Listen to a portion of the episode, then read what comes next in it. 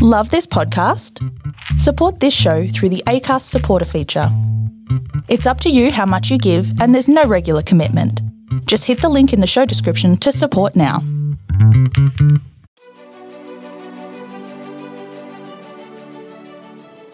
Hey, this is John Lee Dumas of EO Fire, and welcome to Master Leadership. Great leaders ask great questions, and this podcast takes you on a journey to master leadership with questions that matter to leaders who matter with your host, Lily Sinabria. Hi, this is Lily, and today we are speaking with Rick Simon. After 33 years as a public school administrator and 15 as an adjunct professor for Stony Brook University and LIU Post in educational administration, Richard Simon believes that building and sustaining positive and nurturing relationships within your organization is the single most important work to create a culture that provides students and staff with a positive learning environment. Rick's priorities have always centered around being visible and present, even at the expense of getting the office work done and creating structures that engage the community and staff in lifetime learning and reflection. The notion of servant leadership has also played a big role in Rick's work as a school leader.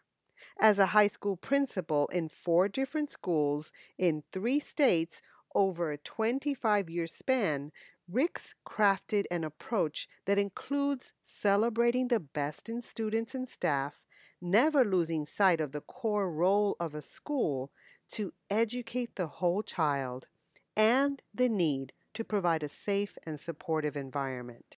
The most satisfying leadership experiences were in roles where Rick managed to find a way to teach a class as he served as a principal. This kept him connected to students, aware of the frustrations teachers experience, and engaged with curricular material that so often needed revision and adjustments to truly excite students. So, welcome, Richard Simon. How are you? Doing great. Nice to be here. Well, we're so happy to have you on our podcast. And as you know, this podcast takes us on a journey to master leadership. So, are you ready to pour into our listeners? Ready to go. Awesome. So, Richard, can you tell us a bit about your path to leadership and what you're doing now? Sure. I knew early on in my college career as an undergraduate that I wanted to be a social studies teacher. And that came from an inspirational uh, teacher I had in high school. And so when I got out of uh, my four year undergraduate experience, I was fortunate enough, even though it was the early 1970s and there weren't very many teaching jobs, that a job had opened up at my old high school. And I ended up being asked to come back. It was a one year part time job that ended up becoming a full time tenure track job. And I spent six years teaching history and social studies uh, outside of Rochester, New York. Mm. And my experience there, Brighton is a really well known, respected high school. It's a suburb of Rochester, a lot of University of Rochester, and at the time, Kodak and Xerox executives, kids there and uh, a lot of great teachers, but not great leadership. I was kind of disappointed. I found that both at the building level and sometimes at the district level, I started saying to myself, you know, there's opportunities there. And I began to think about, you know, do I want to teach for an entire career? Or do I want to take the opportunity maybe to see about taking some of my experiences and skills and using them in a position that might have a greater impact on mm-hmm. students? I had the good fortune to be able to take a leave for a year and go to graduate school. I went to the Harvard Graduate School of Education, which was a wonderful place.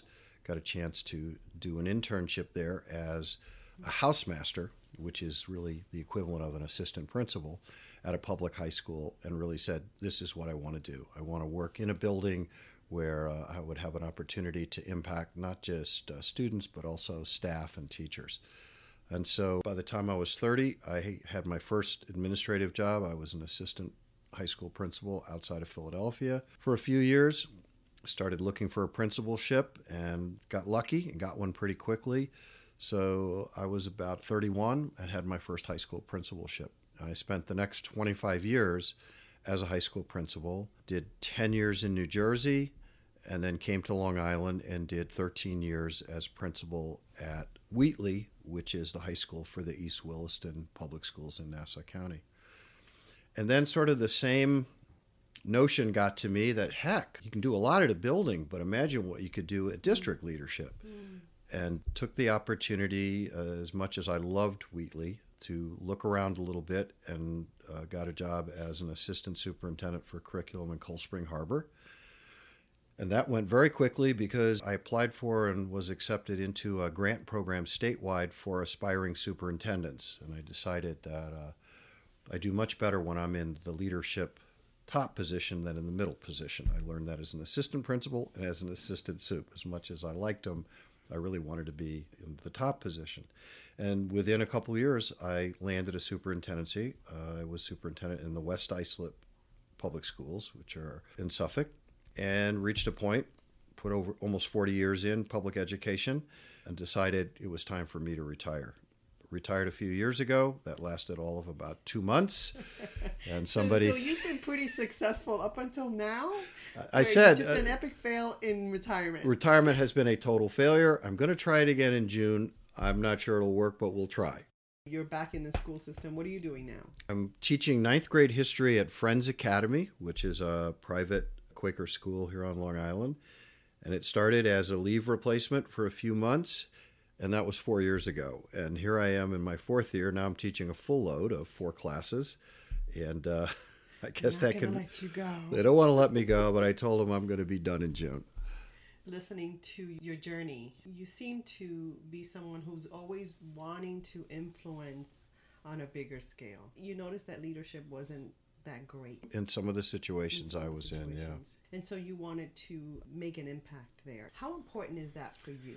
I think that I felt that I had some skills and a vision that would translate to really good experiences for kids and for staff. Mm-hmm. And what I discovered is it translates well on what I would call a smaller scale. I think my favorite position was being a high school principal. I did that for 25 years, and it was at a level where you could really see the impact very directly of your influence as a leader.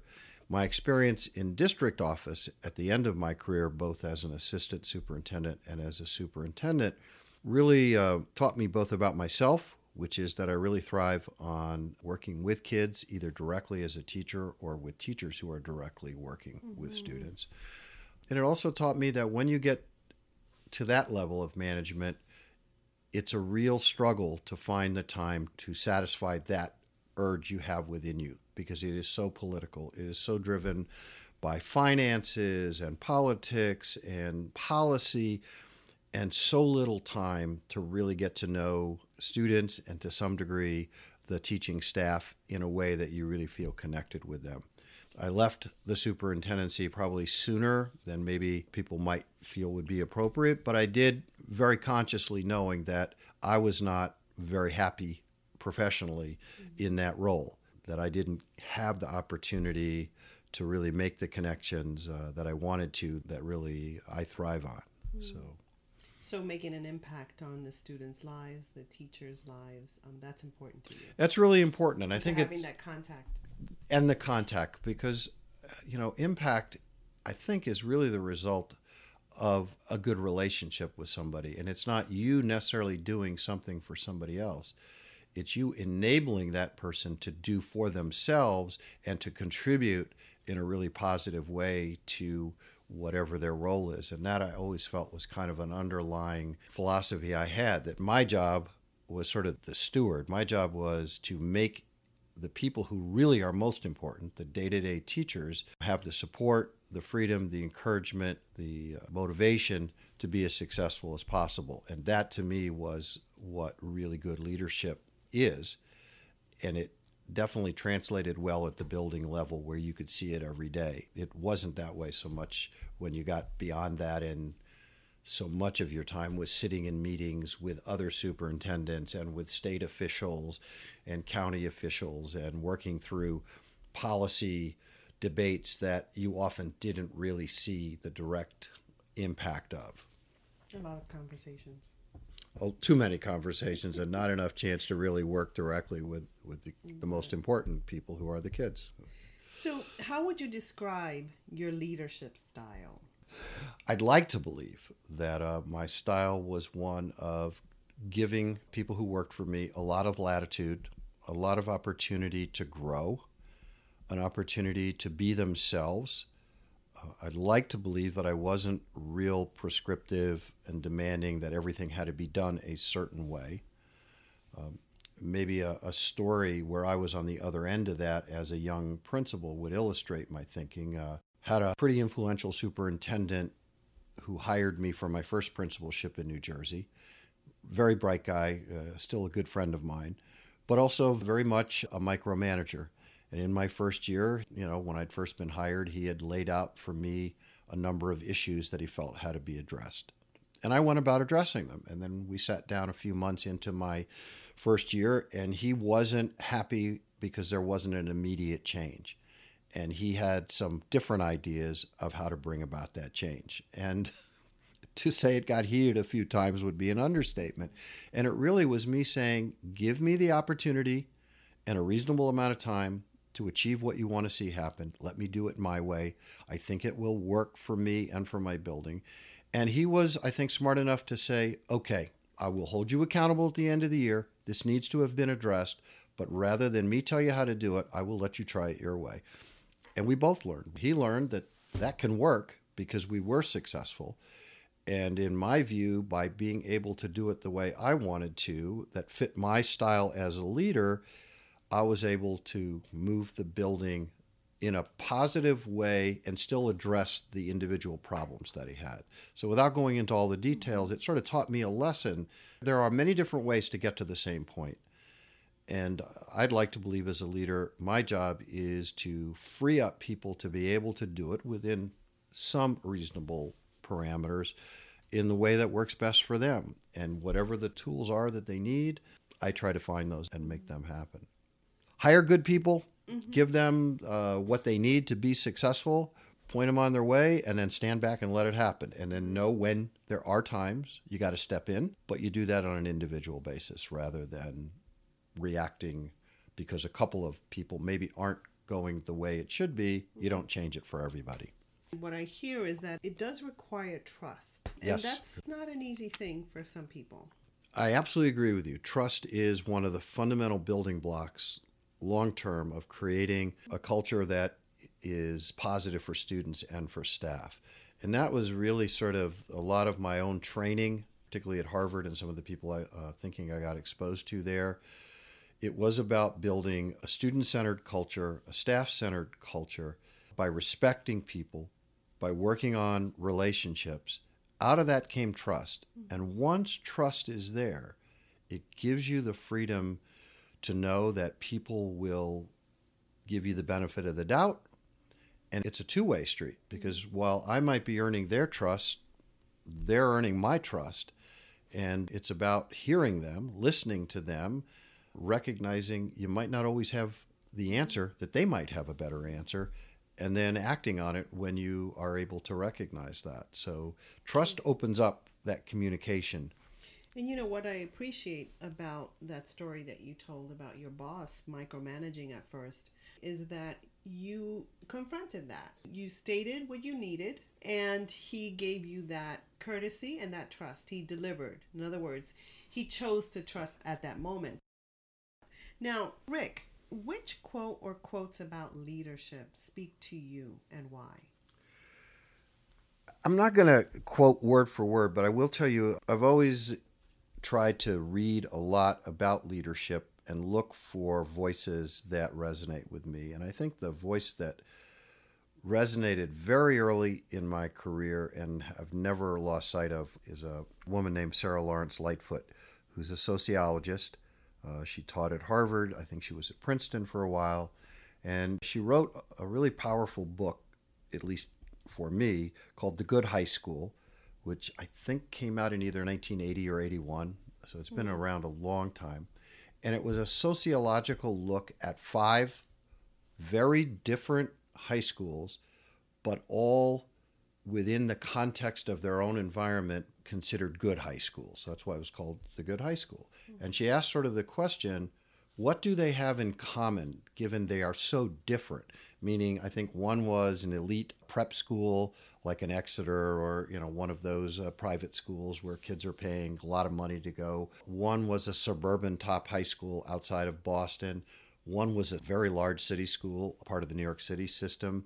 And she had five of those schools, and she spent time in each and really richly described sort of the culture and the life there. And the one thing she came away with in her book that she found in common of all five was they all had this sort of ethos of we're never good enough, we can always get better. Even though all five within their own context were viewed as really good high schools, nobody ever sat back on their laurels. Everybody said, Yeah, that's nice, but you know what? We got work to do. And part of our work is always sort of thinking through what we're doing. Could we do it a different way that it would work for even more kids? And that notion of self reflection, institutional reflection, and using that as the driver for just ongoing growth and improvement. I know that in many of my interviews for early administrative jobs, I would bring that book along with me or bring a list of quotes from it. Uh, I still have it, it's one of the few I've kept. And it just had that message that it is not so much does it need to be a suburban school? Does it, you know, have to be a private school to be great? And I'll tell you, there was a column maybe a week ago by David Brooks, a Sunday in the New York Times, that almost was like Sara Lawrence-Lightfoot revisited. And he talked about why is it that some city schools, which most people say across the country aren't doing well, are doing really well, while a lot of others aren't. And his conclusion was strong leadership at the principalship, building a culture where everybody is sort of centered on kids and doing things to improve. And I said, geez, there's Sara Lawrence-Lightfoot all over again. Mm. And we're, you know, what, uh, 35 years, 36 years later. So uh, I'd say Lightfoot. And then throughout my career, I was sort of going through my library this morning before we sat down and I pulled out eight or nine books and I sort of put them in order and they go literally from Sara Lawrence-Lightfoot in around 1980 to one that came out last year. And it just seems like every few years there's an author who says something about leadership and schools that really resonates with me. I think any good leader finds a way to always be looking through different lenses about how to be an effective and quality leader. And I think you find a lot of it by looking at the people who study our work. It seems like that's the type of leader that inspires you, those leaders who value growth. Yeah. Absolutely. When you stop growing, I would argue things begin to turn the wrong way. Mm. And growth is what makes it all a lot of fun. Even as a teacher, and I think about those really great teachers who have taught the same subject for 30 years or 40 years, it's because every time they teach it, they're working to try to tweak it, do it a little bit different, do it a little bit better. Let's try this, or maybe we'll do it this way. That's what makes it interesting to them and if they're interested in it and engaged in it, their students will be. And I always felt as a principal, you could do the same thing in your building. You could make lifelong learning and always kind of saying, there's got to be some other ways we could do this, a part of the work that you're doing. Now, you mentioned lifelong learning. What does that mean to you, and what are you learning now? I'm learning I'm not very good at retirement. Um, no. Um, I'll give you just a couple of examples to illustrate this. When I came to my principalship here on Nassau County at Wheatley, I was very fortunate to work my first few years for a superintendent who really believed in that concept of lifelong learning. So his sort of uh, thing was he ran something called the superintendent seminar every year. And any teacher could volunteer to be a part of that seminar. And you would meet with him as a group, eight or 10 of us, every two weeks for, you know, maybe a semester. And at the end of each session, you'd get an article that he had selected to read for two weeks from them. And then we would come have this open ended discussion. And what was so interesting is most of the articles were not about education, they were philosophy, they were the business world, they were the political world, it would give us the insight, a different way to look at some of the issues we were facing. And I learned a lot from that. I learned that sometimes the best ideas that have made a difference in work and education don't come out of education, they come from other Absolutely. But that lifelong learning, I said, here's a guy who's near the end of his career as a superintendent, and I, he would be so alive in those seminars as the facilitator. You could see that he had never really left being a teacher. He loved to ask those pointed questions, and then somebody in the group would respond, and he'd kind of challenge them, and somebody else would jump in. And I felt we'd all come out of there talking about those issues mm-hmm. and go back into our day to day routine but always be thinking about that. And I said, that's a great model. And I tried to do it where I could as a leader. Most of my administrative structures that I ran, we would begin each meeting with somebody being responsible for finding an article that we might spend the first 15 minutes talking about. So we would try to deal with something creative and of substance and then get into the administrivia and the policy stuff that we'd have to talk about and that's what I think makes for lifelong learning is always wanting to know more and how it then might enable one to be even better at what they're doing and have a more positive impact. It sounds like also that you're the type of leader who likes to ignite learning because sometimes what can happen is we can see people we lead and they can be stuck somewhere. But a leader who ignites learning recognizes that no question. As you're saying this, I'm thinking about something we did at Wheatley. I didn't think it would be as powerful as it turned out to be, I believe. You know, typically in a year as a principal, you get two or three days a year that are, quote, professional development days. Students don't come to school, teachers come, and you bring a speaker in.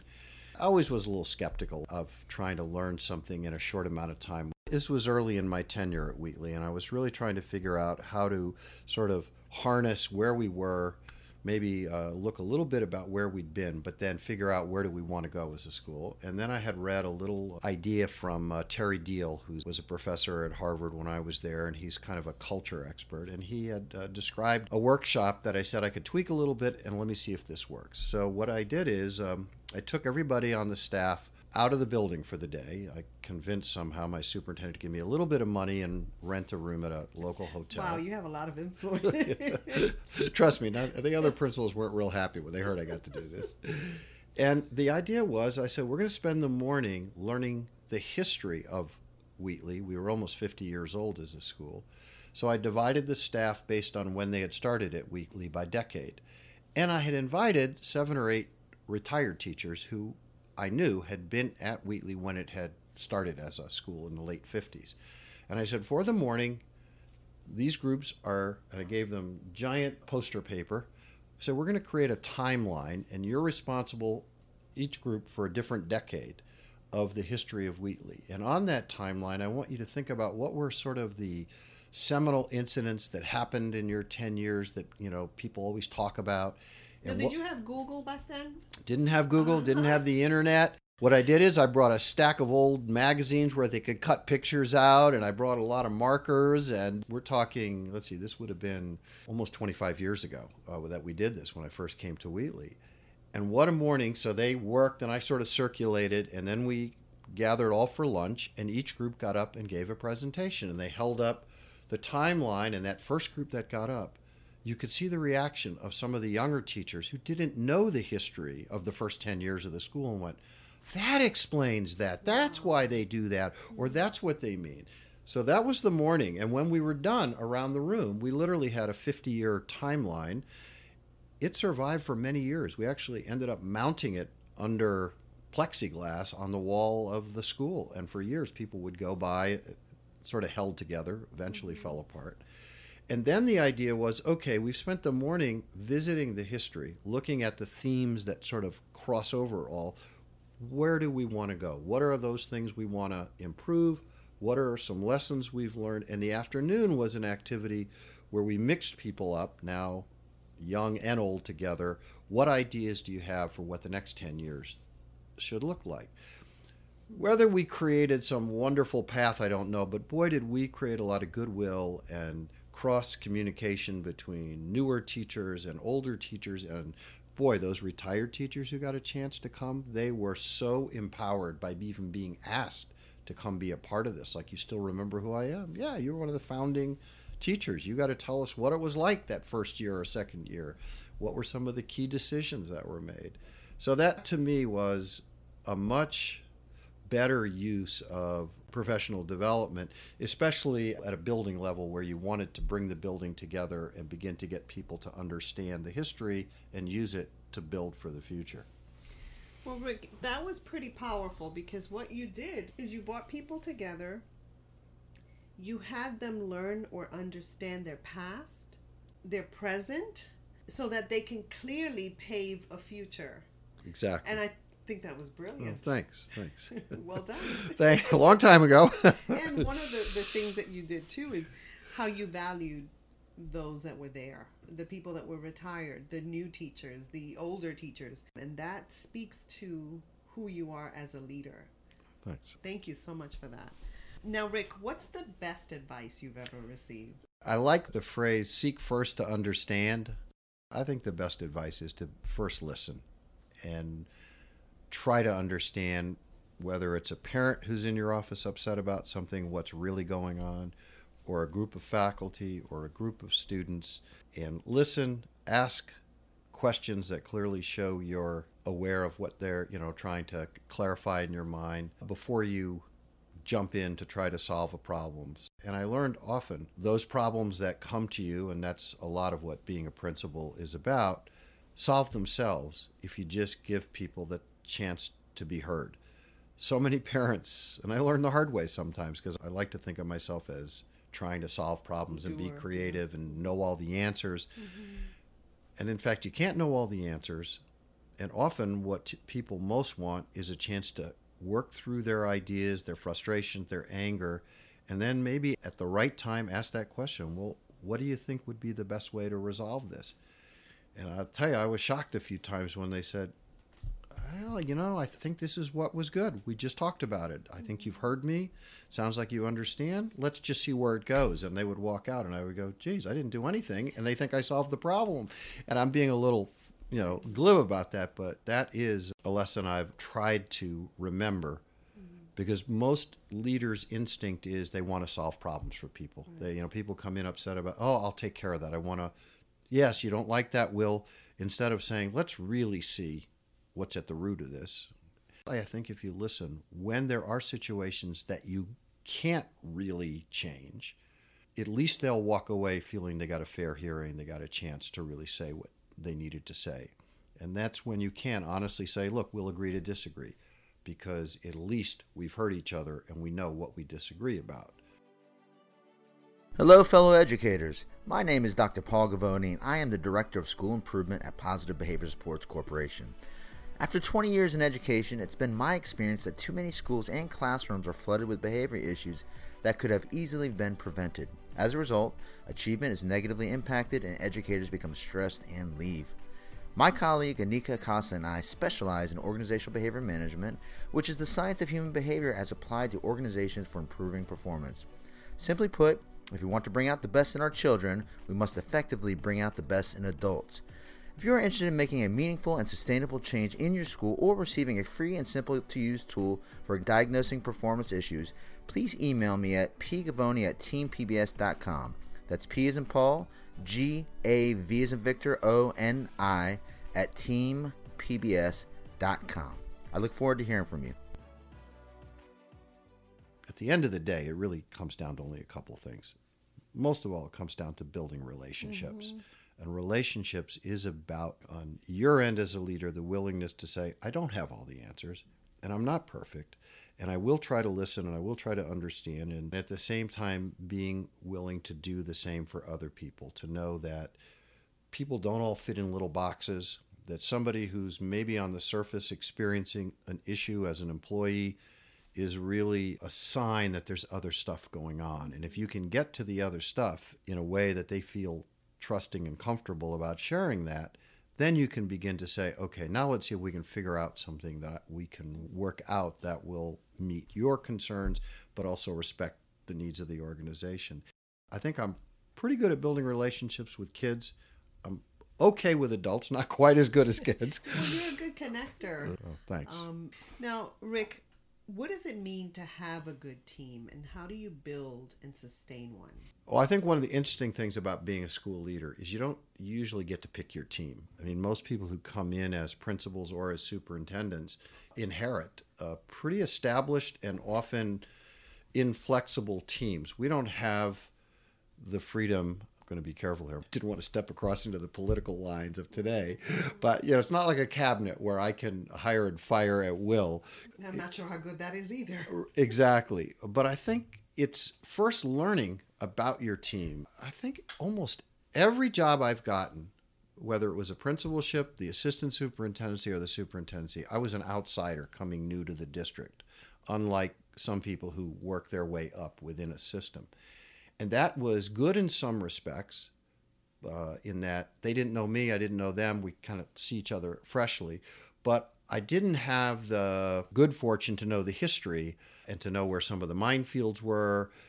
And so I had to figure out a way to very quickly get up to speed. And I think it forced me when I inherited a team, whether it was as a principal getting a team of department chairs and assistant principals, figuring out how do I get them to be on the same page and to trust me and I can trust them. And that goes back to investing the time.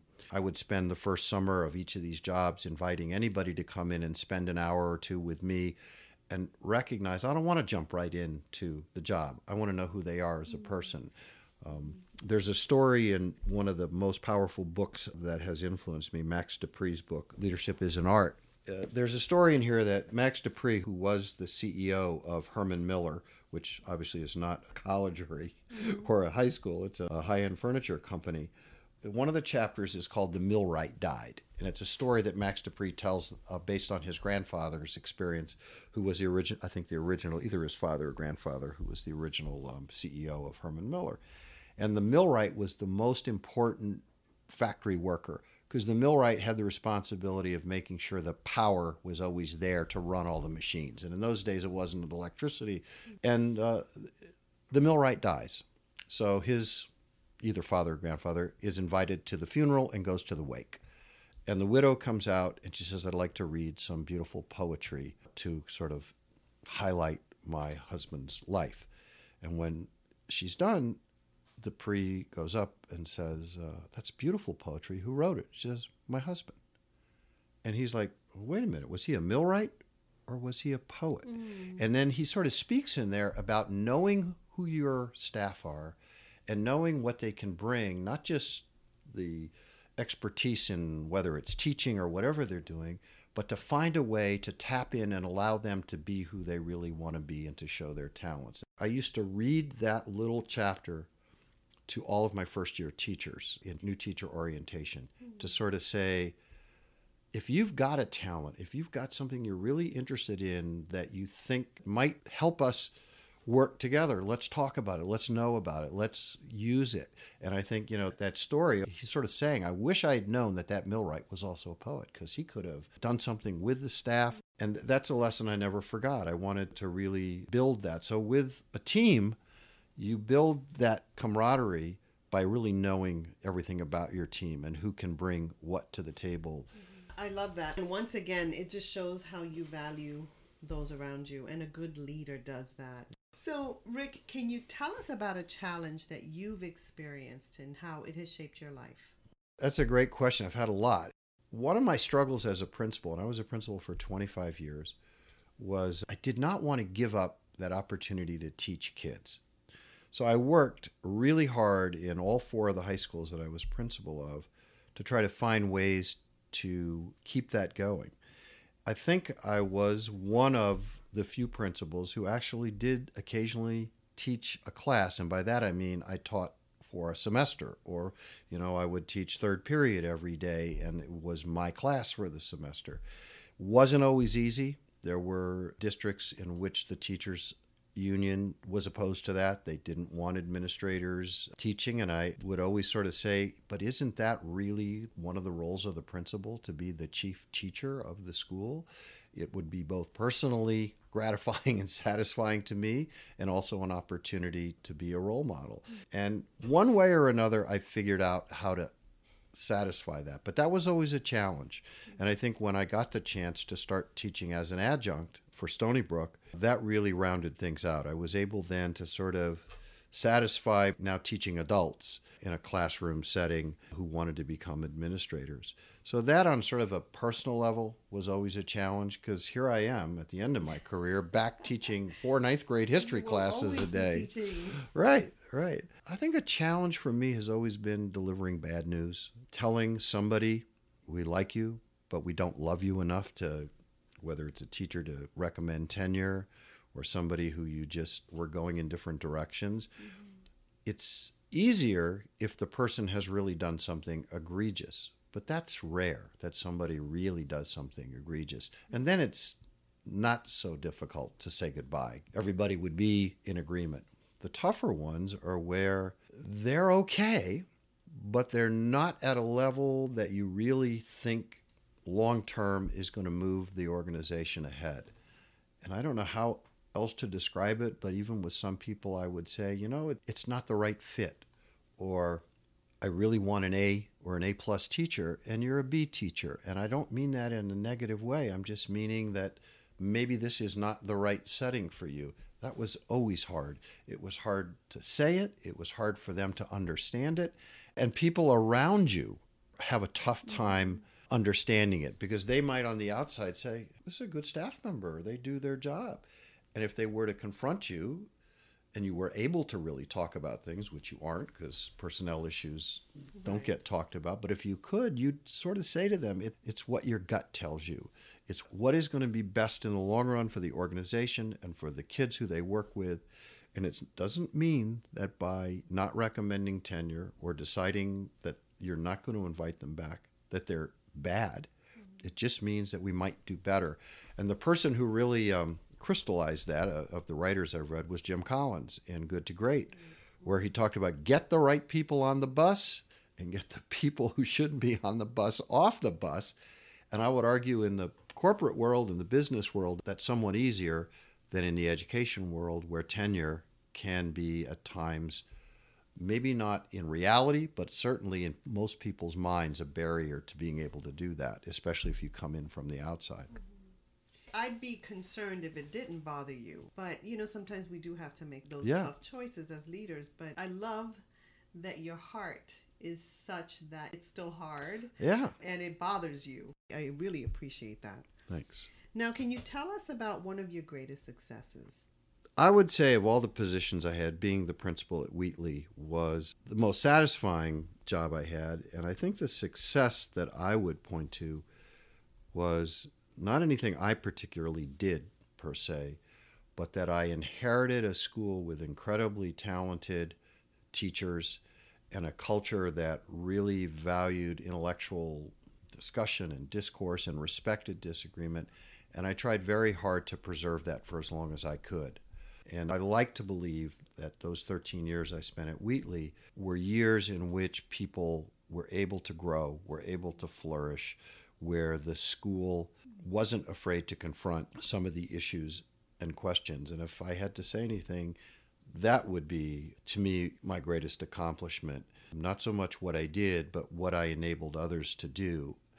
And I'd like to believe that the fact that I recognized that I got such a gem when I came and I worked really hard not to do anything to take away from that. And there were times I had to be the protector. I had to go to forces beyond the building to sort of protect what we had in the building. And then there were other times I had to kind of remind people in the building that that is not the way we do things here. Mm-hmm. You know, we need to not lose sight of what has gotten us here and let's try to get back on the track. And I think I did a, a reasonably good job in preserving doing that. the culture. In preserving the culture. Wonderful.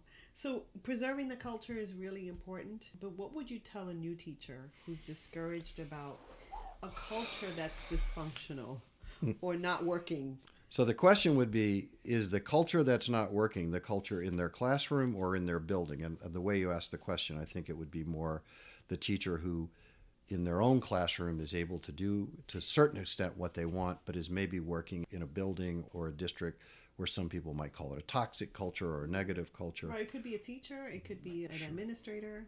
I'm a pragmatist. I would say you do everything you can to assert in an appropriate way what you think needs to happen to try to move things toward the culture that you want to see. But I also think there comes a time where you have to say, you know what? This isn't working for me. This is maybe not where I'm going to be able to long term be comfortable and be willing to go and say, I'm going to go look for a different culture, for a place that maybe I will be able to feel more comfortable, more supported. There were times where I made decisions about changing schools and leadership positions, some motivated to move up, but the fact that I had four different high school principalships uh, shows you that in some of them, you know, I recognized I've gone either as far as I can go in terms of growing, it's time to make a change, or maybe it's better for whatever reason for me to move into a, a different place. Mm. Being a really good educator is a really tough job. It's much harder than most people on the outside realize. There's the old sort of, oh, you have two months off in the summer and you're done at three o'clock. And I like to say, no way. If you are doing really good work as a teacher, if you're working hard as an administrator, you're working way beyond a 40 hour week. And you got to love it. It's to, a passion project. It's got to be a passion. And I think that does account for the fact that somewhere around 50% of new teachers don't last more than three or four years if they last that long. Even when you are in a great culture, it can suck the life out of you if you let it. Or it can be the most rewarding, great career anyone can have. But it's recognizing it is hard, passionate work. But if you put the energy in, the time in, you get so much back from it you know, I think as a person. It's a challenge today. I think it's a much tougher business to get into today and to feel comfortable because it's become so driven by accountability the accountability movement the bureaucracy is overwhelming i talked to building level administrators today who just can't do everything they want me to do from the state level from the district level it's not realistic i don't have the time to build the relationships and I see that. So it's harder today, and I give them even more credit, those who mm-hmm. stick with it and become really effective. Uh, it was easier in some ways. But then, then again, life was a little simpler too. Mm-hmm. Richard, you've been in a lot of leadership positions. How important is it to have a coach or a mentor? Really important. You need at least a few people who you can trust enough to go to and sort of take the game face off and say, Boy, I think I messed this up. You got to help me sort this out. Or, Boy, I'm discouraged. What can you tell me? Eh, they're really important. And I think that a good leader seeks out and finds people who can play that role for them. And I was very lucky. I mean, I think back over my life and, you know, I had that 10th grade history teacher who put me on the path to becoming an educator. Then I got hired at the teaching job in history and one of the administrators kind of took me under his wing and gave me a lot of encouragement. And that led me to go into administration. And that first superintendent, who we sort of butted heads that first year, became a real source of support. And to this day is kind of a person I view as a mentor. So part of it is on your end, knowing who to go to and trusting. And I like to believe that I have tried to play that role in this last half of my career with you know some of the teachers who I've taught in the Stony Brook and the LIU programs who've gone on to go into administration. But really important role.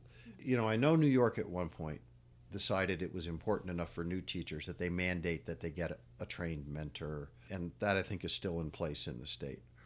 And that's great. But again, the way they went about it sort of took away from sometimes sort of put people together who didn't Had belong, good intentions, good intentions but it didn't work. Right, It's a critical piece. Right. We all need them. We all need coaches. Here's the example I would give the greatest athletes. A Tiger Woods in golf, you know, a great tennis player, a great baseball player. Mm-hmm. They all have coaches all the way through their career. It's not like suddenly you're a professional and you're so great. If anything, those are the ones who have the coaches and go to the coach every day. And yet we believe you get that certificate as a teacher or that certificate as a principal, you're done. You know everything. We've arrived. Just the opposite. You've just begun. Right. And those districts that are smart enough to bring back some of the retired people who might be willing to work a day a week or even sometimes do it gratis if they just asked and say, would you come in and work? You know, maybe is there somebody here you'd want to work with? We've got some people who could probably use, you know, a wise, independent person. Um, you know, I would push it even a little bit further. What we do is so important. Um, and it behooves us to look for mentors. If I'm leading and I want to lead well, then I need to take that responsibility and look for a mentor or a coach, even if my school doesn't supply that or doesn't, you know, exactly. You know, because in the corporate world, my understanding is that there are often resources and an expectation that when you get into the top leadership positions, you do seek out, and that's very legitimate. I think in education, some people almost view it like a sign of weakness, and if anything, it should be a sign. Do. Yeah, it should be a sign of strength. Absolutely. One piece of advice I got early on from this fellow who was an assistant superintendent when I was a teacher, thinking about going in, he said, "Now understand, Rick, each step up is going to get lonelier, and you've got to find a way." to have the person to go talk with. And he told me a story that he had a temper, and there was another assistant superintendent who was a little calmer. And they learned to work together, sort of mentor each other. And they were working in a building where it was an old school that had, uh, you know, the enrollment had gone down, so they didn't have full walls. So this guy would get into it with a teacher and there'd be some loud voices and then he'd leave and then he'd say I'd go next door and go to the other guy and say now what could I have done so I wouldn't fall into that That's trap awesome. and that was sort of informal mentoring and uh, you're right it's extremely important in education. So we've touched on this a little bit. If there were something you could change in education, what would that be? I wish society as a whole really valued teachers at a level that they should be. Doctors, as a group, I think tend to be highly respected. Scientists, uh, lawyers to a certain extent, not as much, but all of them because people sort of say, oh, they have all this education and they provide this service.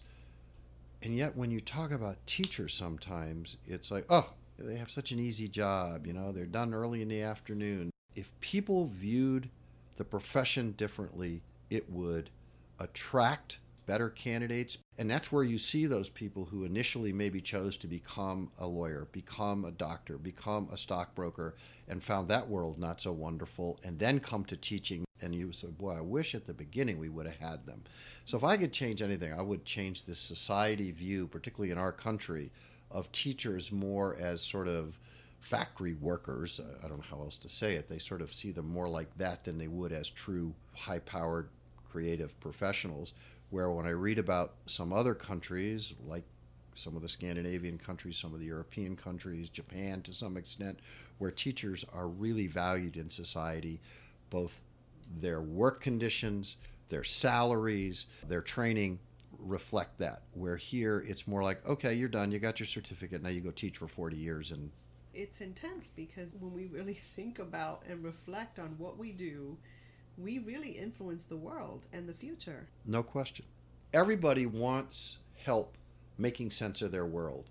Parents try to do that, and they're very important, but it's also emotionally very connected. Sometimes that's hard. But teachers are in a unique position to help kids sort the world out in a reasonable and fair way. And that's really important today because we do live in a complex, somewhat chaotic world and I worry about where are we going if we don't help the future and I am so excited about some of the outcome out of this tragedy in Florida in Parkland to see young people taking the lead. I hope it doesn't fizzle out. I hope that they recognize that their voices do matter and that gives me some hope that the test will be can they have the patience on one hand to work with the system, but on the other hand, create enough of a voice and pressure to force the system to move a little bit more than it is now, whether it's on this issue or any other. And then the onus falls on us to teach leadership skills. Right. It's not something that's taught across the board. So thank you so much for that. Now, Rick, we talked a little bit about some of the books, but what have you read that our listeners should read and why?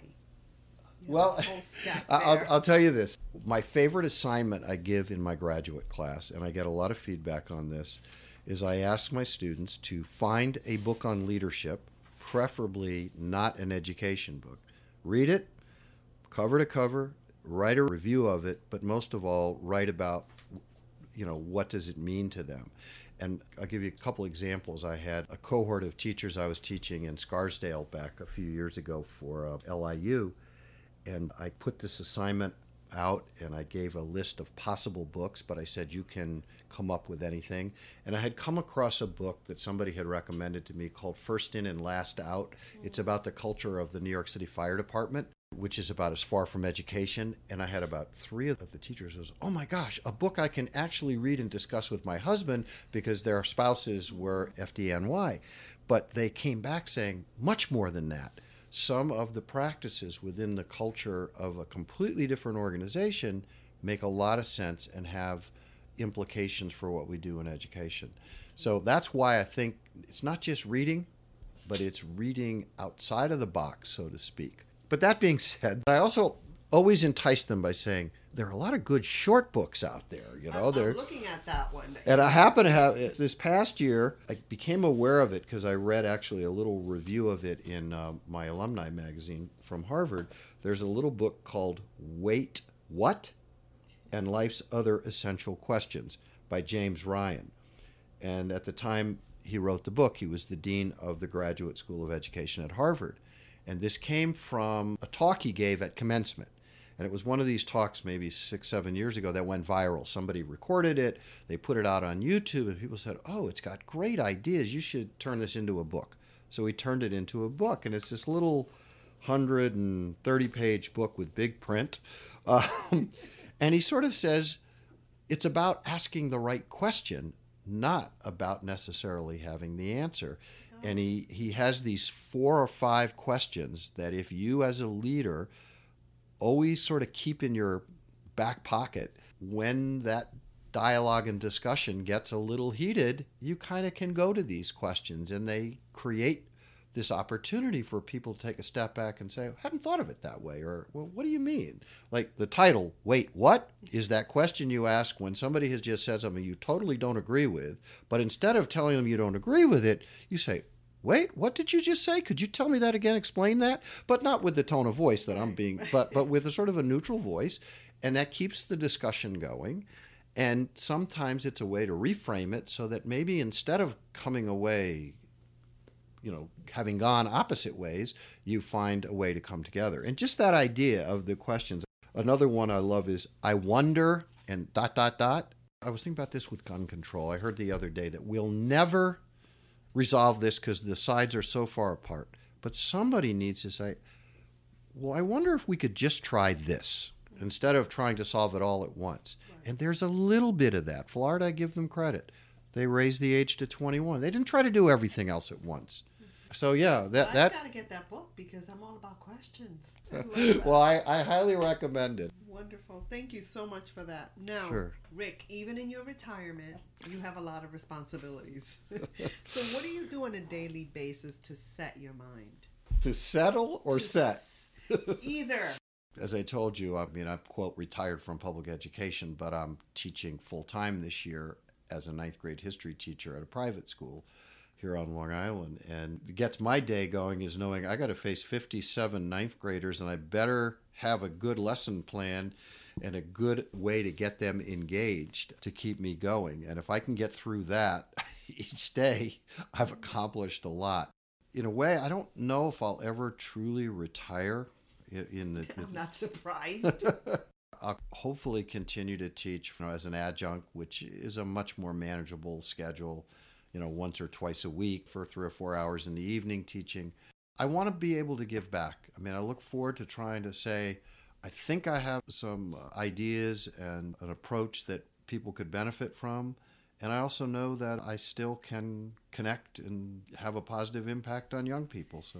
Well, Rick, we need you. Oh, thanks. So you can't retire. it's funny, I've come across a lot of really great leaders, and most of them are an epic fail at retirement.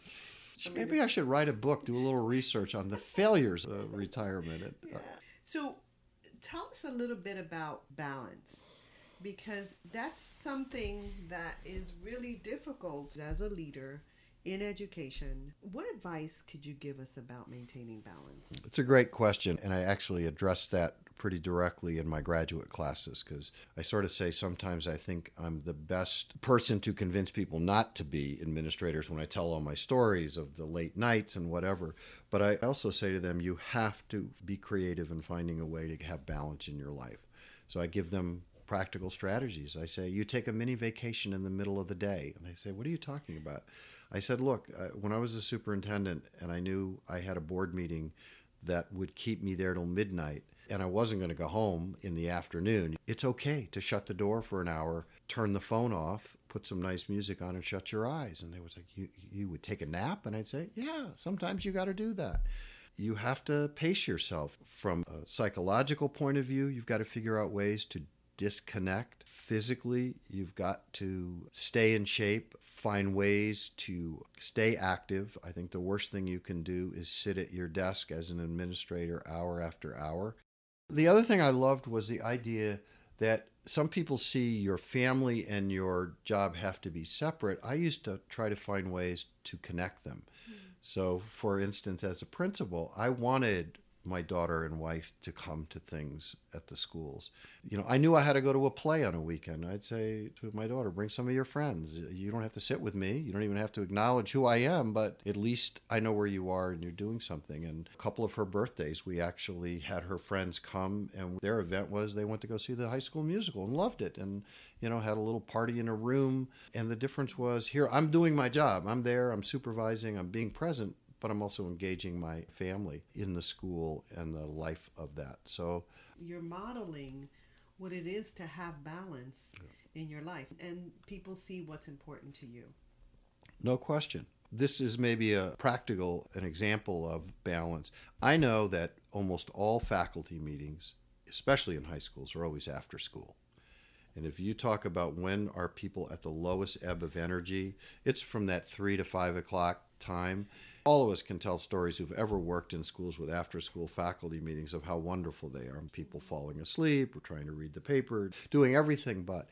And I had this crazy idea of what if we could start school late once in a while and bring everybody in at 7:30, have a nice breakfast and have our one or two hour meeting there. And we were able to do that a little bit at Wheatley.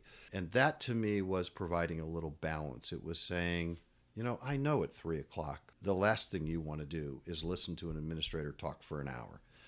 Once in a while, we have to do it, uh, maybe for safety or security reasons, go over these plans, whatever it might be. But where you can, find a way to, within the job, also give them some balance, have some fun and ask. I wonder if. Well, I remember asking the union once. I wonder if we skipped a meeting this month. Could I show a two-hour movie next month, and we stay an extra hour, and I'll have popcorn and soda, and it will be fun? And they looked at me like, yeah, I guess so. You you know that that seems reasonable, and everybody loved it because we you know we had a month December when everybody was busy. We didn't have a meeting, and then in January I'd had an inspirational movie, something that might be fun for a faculty to watch together, and we did it, and it was fun. brand new year. And you're right. It was that question. I wonder if we could try this. Nobody's thought of it before or even asked about it, and they said, "Yeah, let's do it." Let's do it. Great. Now, if you were to go back in time what advice would you give the younger you about leadership? Listen more, be a little more patient, and maybe not be so quick to want to move up the ladder. and there might have been something nice about staying a particular place for a really long time. I mean, I think 13 years at Wheatley was a good run. I do look at other people who maybe put 30, 40 years in one place. I particularly uh, respect them when they're able to come away still positive, still mm-hmm. doing good things. Great. Thank you. Sure. Now, is there anything else you'd like to share with our listeners that we haven't addressed? I think I learned the most in my career by watching other people and what they did, both good and bad, and being aware of that, and then taking the good and making it part of mine. And I'll just give you one example to close because I love talking about this guy. When I got my first administrative job, I was an assistant principal at a high school outside of Philadelphia, and the principal was a fellow named Earl Knorr, who, who's now deceased. And Earl was the old style principal, coat and tie every day, very formal. You always called him Mr. Knorr. And I remember once he hired me in the first few weeks of school, and we're walking down the hall one day. Nobody's around. It's just the two of us. And there's a couple of pieces of paper. Mm-hmm. And he stopped and picked every one of them up. Now, I had always thought, well, okay, so if people are around watching you, you want to set that. But then I knew that it wasn't just for show, that that was who he was. And this was his building. Mm-hmm. And to this day, I walk through wherever I am and I will see, like, I'll say, how could that person have walked by that who works here? And why didn't they stop and address it? So I learned a lot of lessons by watching people and seeing what they did and how people responded to it. And uh, I tried to take the really good lessons and make them part of my own work. And imitate the good and learn from the bad. learn what not to do in some cases. Mm-hmm. Um, well, Rick, I want to thank you so much for adding value to me and to our listeners. It's been so much fun. Well, thanks for your questions. They really got me thinking about a lot of things, and uh, I hope listeners will take one or two ideas away and uh, make use of them. Don't retire. thanks. okay, bye-bye. Bye. Hello, leaders. In closing, here's a quick message. Coaching is the art of influence that underpins leadership in the 21st century. It is the very thing that can get you from being stuck to being extraordinary. So go to masterleadership.org and sign up to get a free coaching session. Until next time, continue to ignite that leader in you.